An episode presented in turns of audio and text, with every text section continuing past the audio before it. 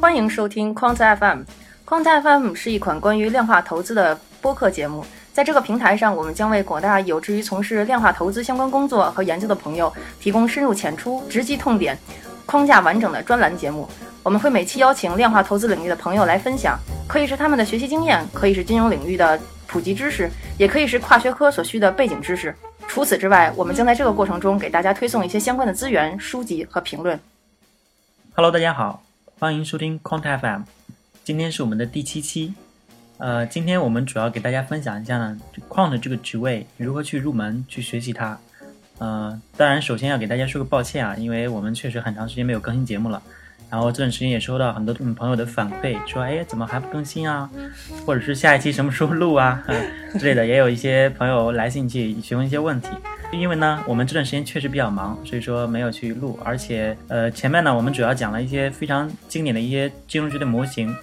那些模型呢，对金融学背景的人来说呢，可能是非常司空见惯的。但是有一些朋友可能因为呃确实刚接触到金融或者是量化，对他们其实需要一些深入了解。我们也在也在呃在思考怎么去把后面的节目做得更完善一些，怎么去更好的一个框架更完整的东西去呈现给大家。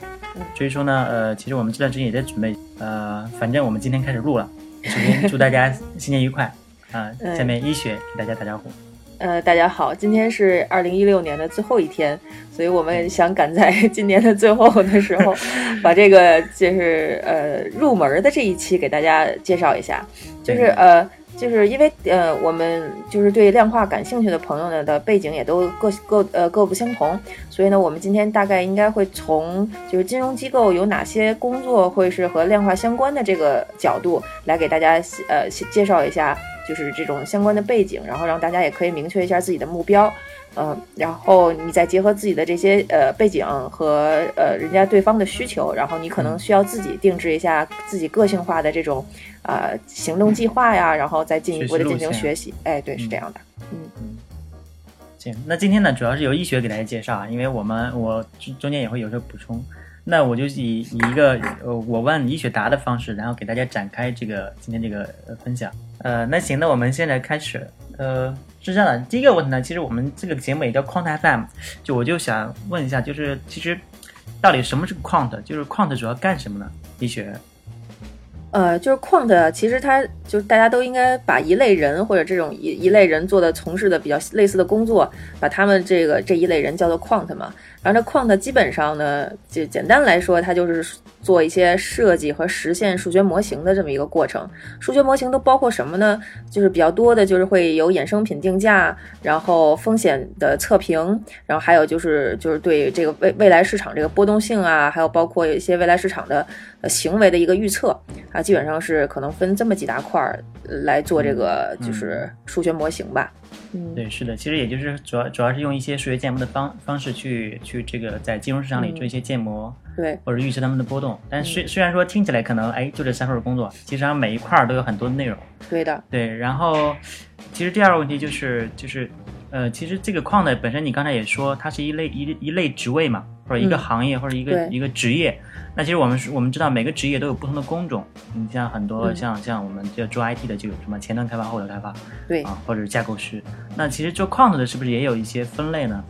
呃，大致说一下。我觉得简单的话可以分成前台跟后台，就是应该是在一个机构里面，前台跟后台的工作还是挺不一样的。前台 okay, 稍等，嗯、稍等。哦，那好吧。前前台什么什么是前台，什么是后台？因为嗯，金融业经常说前台后台，但是、啊、呃，就是对。这也是属于行话嘛，就是有人说，哦、你们说前台，哎，你们公司怎么那么多做前台的？要这么多前台干嘛？你可以说简单这个前台后台的分别嘛？就是就是前台并不是那个坐在前台帮你收快递的那个人，好吗？对对对对对，啊、前台其实就是部门划分、嗯，就是我们简单从国内来讲就叫业务部门，对吧？对然后还有就是后台呢，就相当于中中后台，就是这种职能职能部门，就是他从我是从公司角度来讲哈。然后前台这种业务部门呢，他可能大家最直观的就是这种交易员，他肯定就是负责前台部门的。但是除了交易员以外呢，他还有很多就是呃研究员跟分析分析师这种的，对吧？嗯。研究员呢，就相当于可能在做一些行业研究，然后帮着做一些定价之类的。啊，他他可能就是不会说具体去操作，说我今天要买什么卖什么这种行为，但是他也是在做，就是和这个呃前台交易相关的任何决策过程中的这个数据分析啊，然后包括模型建构啊之类的工作，所以这些都是都是前台 quant 要做的事情。然后后台 quant 呢，就是跟我们刚才第二个方面讲的，就是这个风险评估非常相关。就后台的这些 quant，大家嗯在做的比较多的，就可能是对你这个业务的这个整体风险啊是什么样子的，然后它会有非常成熟的这种呃就是风险控制的模型，然后去给你进行分析。然后再从这是可能从业务的整体层面，然后再从公司整体层面呢，它就会对公司整体的这个业业务怎么的呃风险的这个配额是怎么分配的，这些它都是要有有一定的就是测呃测控的。嗯，所以这个可能是后台部门做的，后台的后台部门的 quant 做的比较多的事情。嗯，也就是说，其实我们如果看经常看一些金融类的电影的话，就华尔街的那些电影，其实有看到，就是前台就是我们经常说的 trading desk，哎，就，是对交易员那一就就 trading floor 就交易员那一层，然后你会你会发现他们的支持部门呢，中台后台人事啊，或者是呃风控啊，就会做的比他们要高一些，就他们的在他们上层，其实就是就他们的支持部门，那就是前他们属于中后台嘛。嗯，对的。对，，其实各个部门都有矿的相关的职位，但是，呃，像我们经常听到的什么呃，desk quant 就属于应该属于前台的支持部门嘛，他就是坐在坐在和交易员比较近的地方啊，对他就我我是 trader 的。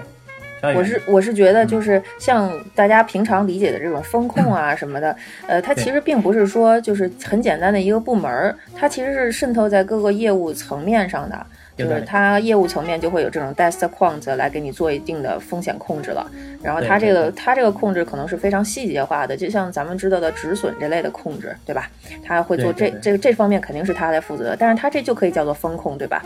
嗯，然后呢，之后就是再往后的，我们刚才说的后台部门的那些风控呢，它可能呃偏向的就是更宏观一些的，就是公司整体啊，包括你业务整体啊这方面，哎，对这方面的管理，嗯，是是大概是这样的。行，其实就是刚才说的，就是前台的，就是前后台都有框的，但实际上嗯是不是还有一些支持部门的框的？像我们经常说的 quant developer，它是不是也是一种框的一个分类呢？呃，这个 quant developer 是呃，相当于他们是在就是一些研发的这种模型的阶段吧。嗯，对，你指的它应该是帮助嗯矿的实现吧？就比如它主要是就负责编程的嘛，编编程起脚，本。那我觉得啊就是这这这一部分人呢，应该就是我们平常就听说过的，比如说你这一个呃量化小组，然后他有一些人是负责策略呃生成策略的，一部分人是负责执行策略的，然后还有一部分人是负责去真正下单去操作的，对吧？嗯他肯定是一个小组是这样的。然后你说的这个 developer 呢，应该就是说他是负责这整个的这个策略研发的，他要去尝试不同的这种呃模型，然后对，对对对。对。对然后他他是应该负责这项工作的，然后他做完这项工作之后呢，肯定会有相关的像 IT 更更精专、更那个精工于 IT 方面的人来做这个呃整体的这个呃架构，然后包括就是系统架构啊，或者系统的那个升级更改这些，就是根据他这个策略再进行一些调整，就肯定是有这么一部分的人，这些人都都可以统称为 quant 的一部分，对吧？对，是这样的。其实嗯它就是像比较有 CS 背景的，可能做的就比较多。对样 developer 嘛，他本身也是程序工程师。是这样。那所以，所以就是像我们刚才说了这这么一会儿的话，你会感觉到，就 quant 其实并不是大家想的一个人就能把所有事情都干了的，所以他肯定，他就慢慢的在这个工种细分了之后，大家一定是一个团队合作的结果，不可能说你一个人小散，然后自己就哇 打遍天下无敌手了，嗯这种事情，就是除非你是一个极其天才型的人，然后呃，我觉得其他的像我们这种，大家也都是要一些通力合作的，嗯。对，是这样的，就是当然也看需求啊。如果说你自己学量化呢，是为了自己做交易，那就是另外一说了。你可呃能需要借助一些第第三方的工具啊，或者对自己一些呃，因为你本身做交易，可能因为资金量也比较小，就不会有这么多的分工。对对对对对，就那是这那。对对那个就是因为咱们今天主要是想说一说，就是金融机构这方面对量化的那个就是职位的大概是一个怎么需求嘛。所以说，如果说自己想做交易的话，其实量化是一种思维方式，可能并不是一种手段，嗯，有对吧？是这嗯样的，就是说你一定要去有一些数量化的、定性化的去分析这个东西，而不是拍脑门子嘛。就我们之前一开始的几期都讲过这个事情。嗯，对对对。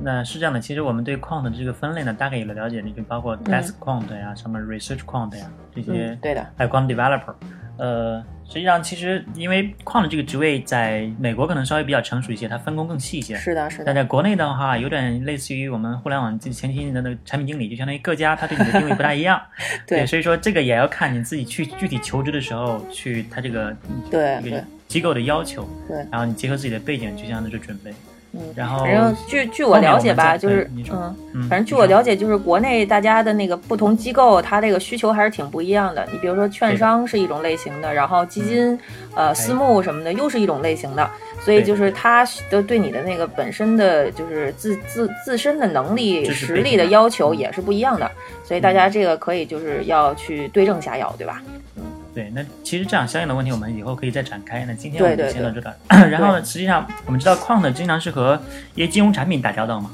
嗯，对，最多的可能就是金融衍生品，因为现在一些标准化的产品可能就，呃，quant 可 quant 的就是股票嘛。但其实对对对，它有一类就是有哪些金融产品是 quant 经常打交道的，我们可以给大家简单介绍一下。嗯，就是。因为在国内来讲，就是呃衍生品还没有那么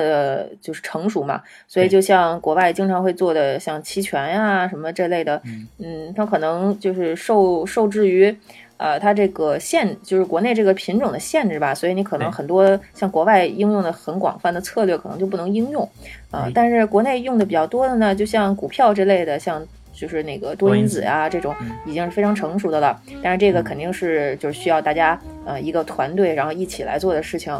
嗯，这是这是大家都非常清楚的这个股票的这个品种。我可能也没什么要说再多的了，因为天天都是 人民日报都会给大家指点一下江山的这种感觉，所以应该都挺清楚的了。然后，然后就是，然后下面现在国内券商做的最多的就是就是股票，对对对，股票的研报啊，给大家经常也看到。哎呀，也非常多的，然后各种研报里面的策略策略的那个报告，然后策略跟踪，然后真是就是百花齐放，所以要就是刚刚一进去的时候觉得眼花缭乱，也不知道要看什么，然后所以就慢慢看吧。嗯，然后后面就是像期货，然后商品期货，然后股指期货这种的。呃，这个产这个品种也是都是大家比较也是算比较熟悉的了，因为期货市场因为它有这个非常呃现实的这种实实物的需求，所以它这个市场也是呃一直波动呃就是有有一定趋势的在波动的。对对对，嗯，然后像股指期货虽然现在有所限制吧，好像前几天听说又可能会近期又要放开了，所以大家也可以，呃，像机构类的这肯定会非常关注这个事情的。嗯，对对对，嗯。然后下面就是大家非常熟悉，就是外汇嘛。外汇这个事情呢，在咱们国内真是比较难做，呃，因为国内的监管，然后管控是比较严的。然后我这个东西呢，又嗯，就是它基本上是被银行垄断的吧？是，基本上就是大的商业银行在做。所以，所以就是说，咱们呃，如果你是以后呃，就是有这个渠道，然后要去这个方向的话，其实那那咱们就没什么可说的了。但是作为一个。嗯，你说，你说，你说，我有说，我有说建议交易，但这个是不是？因为我对，因为我觉得这个不太好交易，因为 你像外汇这个是整，就是我听说的，好像大家做外汇就都没法睡觉了这种事情。我觉得，而且也不是单打独斗能干的，对吧？是这样，是这样。其实，其实小资金，我其实你可以进到这个市场里体验一下。因为外汇它比毕竟波动比较大，如果你体验都是可以的啊。以后如 如果你想做什么的求职，你一定要了解市场怎么怎么运转的嘛。啊，这倒是建议做一些交易，但是但是不要放太多钱啊。对对对。然后你继续，你继续。然后下面就是呃，现在国内还比较慢慢火起来的就是期权了。嗯，像呃，原来我们是就像去年吧，只是只有那个上证五零 ETF 这个期权，然后在在在活跃的交易。然后交易量现在已经基本比较稳定了，嗯，然后那个是前两天是，据说是马上要上那个白糖的期权跟那个豆粕的期权吧，我记得是，嗯，是明年开始测试，对，明年开始测试上批准，对对对，证监会已经批准了，对。对，反正就是这个期权呢，可能也是一个未来的发展方向，而且就是从国外来看的话，美国其实呃，就是期权好像已经发展的非常成熟，然后大家就都是用它来做风险啊，这个风险。就是那叫什么？就害风控嘛？对对对，风控对对，对，成本非常低。对，成本比较低，而且就是期权这个东西非常有意思，就是它跟平常的像股票啊、期货呀，呃，还包括外汇也是，它这种交易起来的这种思维方式非常不一样，所以如果大家有兴趣，其实可以去看一看它的基础知识，然后看看它这个逻辑是什么样的，没准儿就比较适合，呃，有可能比较适合你的性格之类的，没准儿，对没没准儿可以去尝试一下这个交易。对对对，有可能比较适合你以后做这方面的求职啊之类的。对对对，嗯，但是就是因为期权人家还比较少，嗯，对，就因为国内期权比较少，像我了解的一些，像他们期权，像一些机构，它会有专门的做这个期权模型定价的这个岗，然后还有一些就会去做期权交易的嘛。而且现在场外期权也也也挺火的，所以就是呃，就是这个市场也蛮大。然后如果你有兴趣的话，自己可以好好了解一下。是的，你像我们做资管的话，平常也会和一些券商去做一些场外的期权的定制，对，因为要对冲风险嘛。嗯，对，因为可能现在就是这个期权是比较，呃，就是比较稳，目前来看是比较稳定的一个就是风险对冲的工具。呃，因为你像股指期货，大家原来也都都拿它来对冲，但是突然间就会出现一些什么限制情况的对对对这种就很沮丧嘛。嗯、所以目前期权，因为我觉得目前期权来讲，它好像呃是对这个就是门槛儿比较高，让大家入门的这个过程是比较高的，所以基本上在里面做的也都是机构类的。所以大家也都是嗯成熟的，就感觉是熟手，然后成熟的投投资者，所以总的来讲秩序比较好，可能是这样。对，是这样的，因为期权，因为我们之前讲那个期权定价公式也有也有相应的一点点的展开，嗯然后其实呃，我还是要建 议做交易。啊，对对对，就是 是，呃，但是我们今天的主题呢，就是说，呃，金融机构都有哪些量化相关的工作，对吧？然后那个我我也是最近的对，我也是最近体会，觉得就是金融这个东西，虽然我们像我们外行，然 后这种就是嗯可能掌握了很多数据分析类的方法，然后觉得哎呀，这个规律也其实有迹可循的这种感觉，然后觉得嗯自己都能上手，但实际上。这你想，毕竟这个行业就也有百年的历史了，然后它有自身独立运行的一些规律和一些嗯，就是 hidden pattern 这种东西。然后这些东西呢，是要你一定进去以后你才能知道的，对吧？对，对然后你你必须自己去做一做交易，然后你才能就是有深刻的体会，就是重在重这个东西还是很重在经验的。对，OK，行，那我们期权其实已经讲了很多了，这个详细的我们以后再展开吧。好的，那是不是还有一些其他的，比如说像固定收益这种产品，也嗯可以用期权去做呢？呃，固定收益，不不，sorry sorry，也是可以用量化的方式去做的，sorry。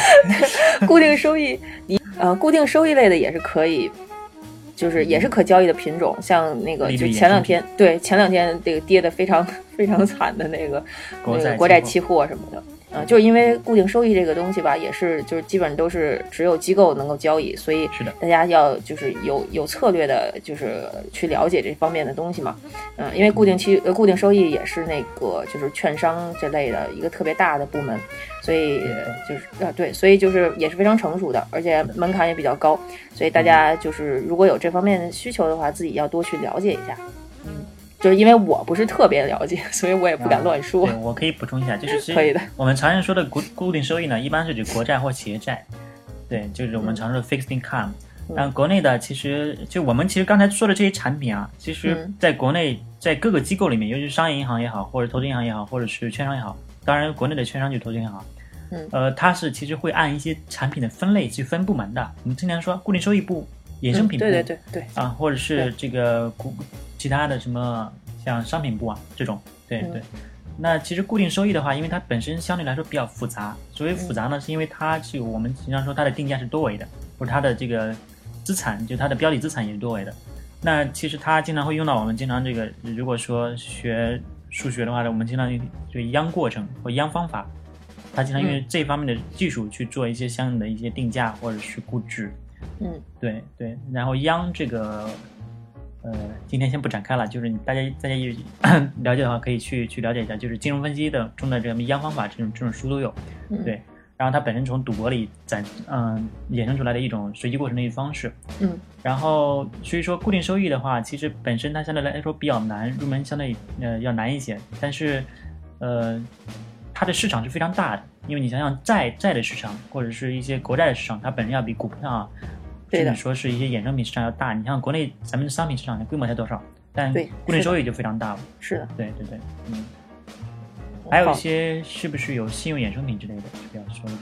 嗯，信用衍生品在国内目前是刚刚开始的，刚刚开始，对。对 CDS CDS 是在几个月前刚刚开始，就是有有有有有有券商开始发售的嘛，嗯，对对。对，然后包括呃，大家也在想各种各种办法，然后怎么能做成资产池，然后就就打包出售，嗯 也在想各种方法，所以就是这个这个也是未来非常汁对，肯定是非常大的一个发展趋势。所以大家如果就是你对这方面有兴趣，或者说刚好有这方面背景的话，其实是很好的，嗯，对，只是说它其实就是一嗯。些嗯复杂的模型，去把这个资产组合起来嘛，对对对，就是偏那个衍生品设计了。对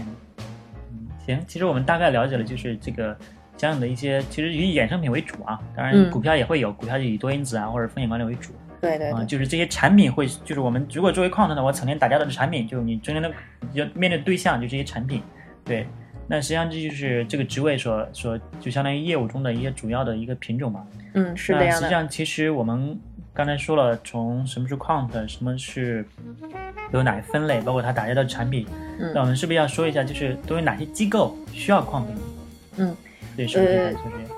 对，然后像机构的话，就是呃，还还挺好，呃，就是大家拍脑门子一想，还挺好说的。就是呃，像像像券商肯定是需要这样的，就是的是这种岗位的。而且像券商，你里面会细分部门嘛，像这种所前台部门基本上都会需要这些的岗。前台部门都有哪些呢？就比如说券商会有自己的自营部，然后会有自己的固定收益部。然后会有自己的这个资产管理部，像资产管理部的话，它其实可以做的品种就比较多，它也可以做一些组合的，对吧？就可以，它它可以做一些组合的对冲类类的这种产品，都是可以做的。对，嗯，然后，呃，我想想啊，就是券商的话，大概简单就是比较大的就这几个了。然后，呃，就是各，而且券商各家吧，它自己的那个就是结构都是不一样的。呃，嗯。有些有些会是呃，就是比如说债券，呃，它是它有些可能会把就是不同品种的分开，但是有些可能就会呃把这几个品种合在一起，然后啊。还还会有一些精工精工组和那个就是定价对精工组和定价组这些都是组是出研报的吧？嗯，新工组有一有对对我觉得是研以研究为主，但是呃，他也会给自己提供一些就是啊类型的研究和那个结果嗯嗯，他也会就是自己内部也也消化一些，是，嗯，然后剩下然后继续就是券商讲完了，然后证监会证监会管的啊，那你先你先讲银监会吧，银监会管的还有哪些？不是银行嘛？银行银行对对对对对对，银行银行其实需要一些风控的偏多一些，对银行像对对，像银行的话，它可能就是像信用评估的这个方向需要的人比较多。对哦对信用评对信用评估的话，它需要就是这种呃模型建模，然后评估模型的这种人还是挺多的。对嗯，然后像像嗯像券商的话，它可能在这种信用方面呢是一小部分，它可能不是全部。对，但是银行的话，就肯定是一个很大的一部分。对对对，然后像这这个类型的呢，还有就是呃比较小比较小一点的，就像那各种融资，就是那个融资租赁类公司，像一些啊也会有对，就这种，比如说一些汽车类的融资租赁公司，他们也都会有就现在国内刚刚发展嘛，就对对对对对，然后就这种消费消费金融，对，说白了就是说嗯。对，说白了就是你去呃买车，然后还还车贷的这个过程，这个就是一个信用信信用用信用评估的，对对对，一个过程，就跟银行就非常相似，但是他们是融资租赁类公司，对。对对对对啊，这也是一方面需求。对，就是信贷业务，对信信信贷业务信贷业务信贷风险管理，嗯，信用风险管理嘛，嗯。对，然后嗯，然后然后咱们再回过来说，就是基金业，呃，对就就是买方嘛 买方嘛，然后基金，嗯，然后公募、私募这类的，他们就大量需求这样的人才，嗯，是的，然后而且竞争也非常激烈，嗯，大家要做，就是哎呀，这是压力非常大，听起来就压力非常大，嗯，但是但是也很刺激啊，同志们，非常刺激的。你想那个这个这个这个这个就和奖金就就就就不是对，而且而且而且这个是实打实的看自己的盈利能力的，你看你最后收益率的，你是不可能有付出就回报，对，你是不可能简单的就，呃，说我我买通几个人，然后我就能上这个榜的，对吧？嗯，就和就和某些就评选的那个就是完全不一样的，嗯，嗯所以这个其实还是作作为想展示自己实力的方式的话，还是还是挺刺激的，嗯，嗯，公募和还有，对嗯，对，这也都是都是都是存在的，然对后公募和私募的区别是不是要说一啊啊，可以啊，就是公募就是数据全公开，好吗？然后要报嗯报报证监会备案的。都都要报证监会备案。对，都要备案，是这样的。其实我来说，嗯我来说，嗯，公募其实公募和私募，它主要你我们从那个名字嗯字面意义来可以理解，就是公募就是面向公开公公众募集，对公众募集嘛公，然后私募对对对公开募集资金的，然后私募它的资金来源主要是一些高净值的一些机构或者是个人，对对对，对对，然后相对来说，它都是基于它都是证监会去去监管的，但是相应的用户群体不一样。像公募因为门槛比较低嘛，嗯然后它一般这个低风险的投资为主啊，就是就是跟随一是 ETF 啊，跟随市场为主，然后也会有一些配置型的，然后管理型的基金也会有一有一些。前些年我们经常说呀，明星基金经理啊，他们管的就是每年也是这种啊这种很很高的收益，像百分百这种。对，但是这些年呢，有点有点就是，之前我们经常说什么，呃，明星基金经理单飞，就是自己前年的一 前年的一个趋势啊，就是大家都在转到私募，因为从截止到今天来说，其实嗯，国内的私募私募基金行业已经非常发达了，而且它的嗯管理规模也、也第一次超过了一些规嗯、公募的基金，啊、是就是前几个月的时候，呃，那私募的话就就是我们其实国外说的对冲基金。在在在国内，其实对，其实非常类似于私募嘛。嗯对，就国内就是私募做证券投资的，对就是一般私募为主。当然，私募国内的私募也有一些股权投资的，也也划到私募里面。啊，对对这个这这个就是我们常说的 PEVC 了。对对然后它这里面的这个这个 quant 呢也会有需也会有需求，但是国内还很少，也会有一些现在，呃，国外有一些 quantamental 这个这个职位，就是用 quant 去嗯分析基本面的。然哦，后对，然后国内的话有一些类似的创业创业公司在做相关的数据收集，但还不是太有气候。对，但也嗯、也有这个趋势，对，大家可以了解一下。嗯就因为国内现在也慢慢的会有一些对冲基金嘛，然后对的对的。就嗯。肯定是已经有很很一些比较成熟的，但是的非常好的。对，但是就是独立独立的也比原来的人要多了，就是开始想自己独立做对冲基金的也蛮多的，嗯。对对对。对，嗯，然后还有哪些需求呢？还有一些服务机构，啊，服务机构，比如说就是、对评级评级机构这种的，嗯对对会需要。还有就是大家可能呃有时候会想不到的，就是什么像万德啦、恒生啦、恒生电子啦这种，对这是其实他们对非常重要的。啊 就像如果你是 IT 这种就是背景非常好的话，你可以先去这类的机构去嗯熟悉一下它整个的这个模型啊什么。因为如果你要真是去做他们的就是呃前台的呃就是生产呃我想那个应该叫。嗯，生产系统的这种维护或者说研发开发的话，其实是对你了解整个模型和整个业务流程是非常有好处的。对比较接近有。嗯，对，所以这个也是一个一一块儿需求吧。因为一开始就是刚呃想金融的话，就就只是局限在这种券商啊什么的基金啊什么这方面。嗯但是其实呃像这这种种周边的这种服务类的，就可能救国一下叫叫叫乙 方，对，叫乙方吧，他们其实也都是在做这些事情。啊，其实而且可能比呃比你在券商接触的还要深，嗯，因为可能还要全面一些，有些东西。细节多一些，但是对对对是这样是这样的，就是我们刚才说的这些矿的这些分类啊，包括这些机构的分类啊，你大致可以这么这么去去看，嗯，就离钱近，离钱远。嗨 哦，这个分析非常好哦，大家要认真听啊，离钱近，离钱远。嗯，对你做交易的肯定是我自己在操盘资金，你肯定离钱最近，对相应的你的收益、你的待遇会相应要好。你想想嘛，嗯，对你自己去控去管钱去控钱的，对对对对。但是但是你的做做亏损也非常非常严重，就是波动率非常大的。嗯，啊，那对，那那那是波动压力也非常大嘛。对对对，啊然后你做，我们就直接说到最后，你如果服务机构的，比如说像恒生电子、像万德提供数据的，啊对包括有些其他的一些呃软件服务商啊，对那其实你只是说是帮助他家他们实现自己的，帮助这个甲方去实现一些业务需求，或者给他们提供系统，对那你离钱就相对来说比较远，你只是在分析数据啊，你虽然也在接触业务，但是呢。实际上，其实因为每个人的背景，或者是不同的一些呃知识结构啊，嗯，或者你的技能储备，嗯在你这做做矿的求职，或者在进入这个行业的过程当中，肯定都是有不一样的。是那你可以根据自己的这个，包括知识的背景，包括学位啊，包括你的呃，我们刚才说的技能树啊，啊，嗯你可以根据这个去，呃，对症就不不能说对症下药了，就有的放矢。对你可以哎，你可以我先进到这个行业来，我们对经常听的什么骑驴骑驴找马，对对。对，其实你就就，为什么一说骑驴找马，我就想起找男女朋友这种事情？打住。继续，啊，你这个，比如说你先进了，先进了恒生，哎，你可以在这个不断的这个学习和接接接近接触业务当中呢，你慢慢的嗯哎，通过自己的业余的一些时间学习啊，你可以通过业业余的一个考试啊，嗯然后在求职的时候再去到了甲方，然后比如说你先进了一些券商的后台部门啊，对是这样的。控啊，然后你再从后后台慢慢的去前台。对，就像我就因为因为因为嗯。咱们这最近在做的这些节目呢，都是针对这些嗯，你不是金融行业，你也你就是可能嗯零背景呃、就是 对，呃，也不能说人家零背景，你只是说金融行业嗯你了解的非常少，然后你现在呃，right now 你并没有进入到金融行业嘛，我们只是说大家可以用一些曲线救国，或者说先以以就是先那个 step step in 的这种感觉的对对对。方式，然后来继续往下面走嘛。嗯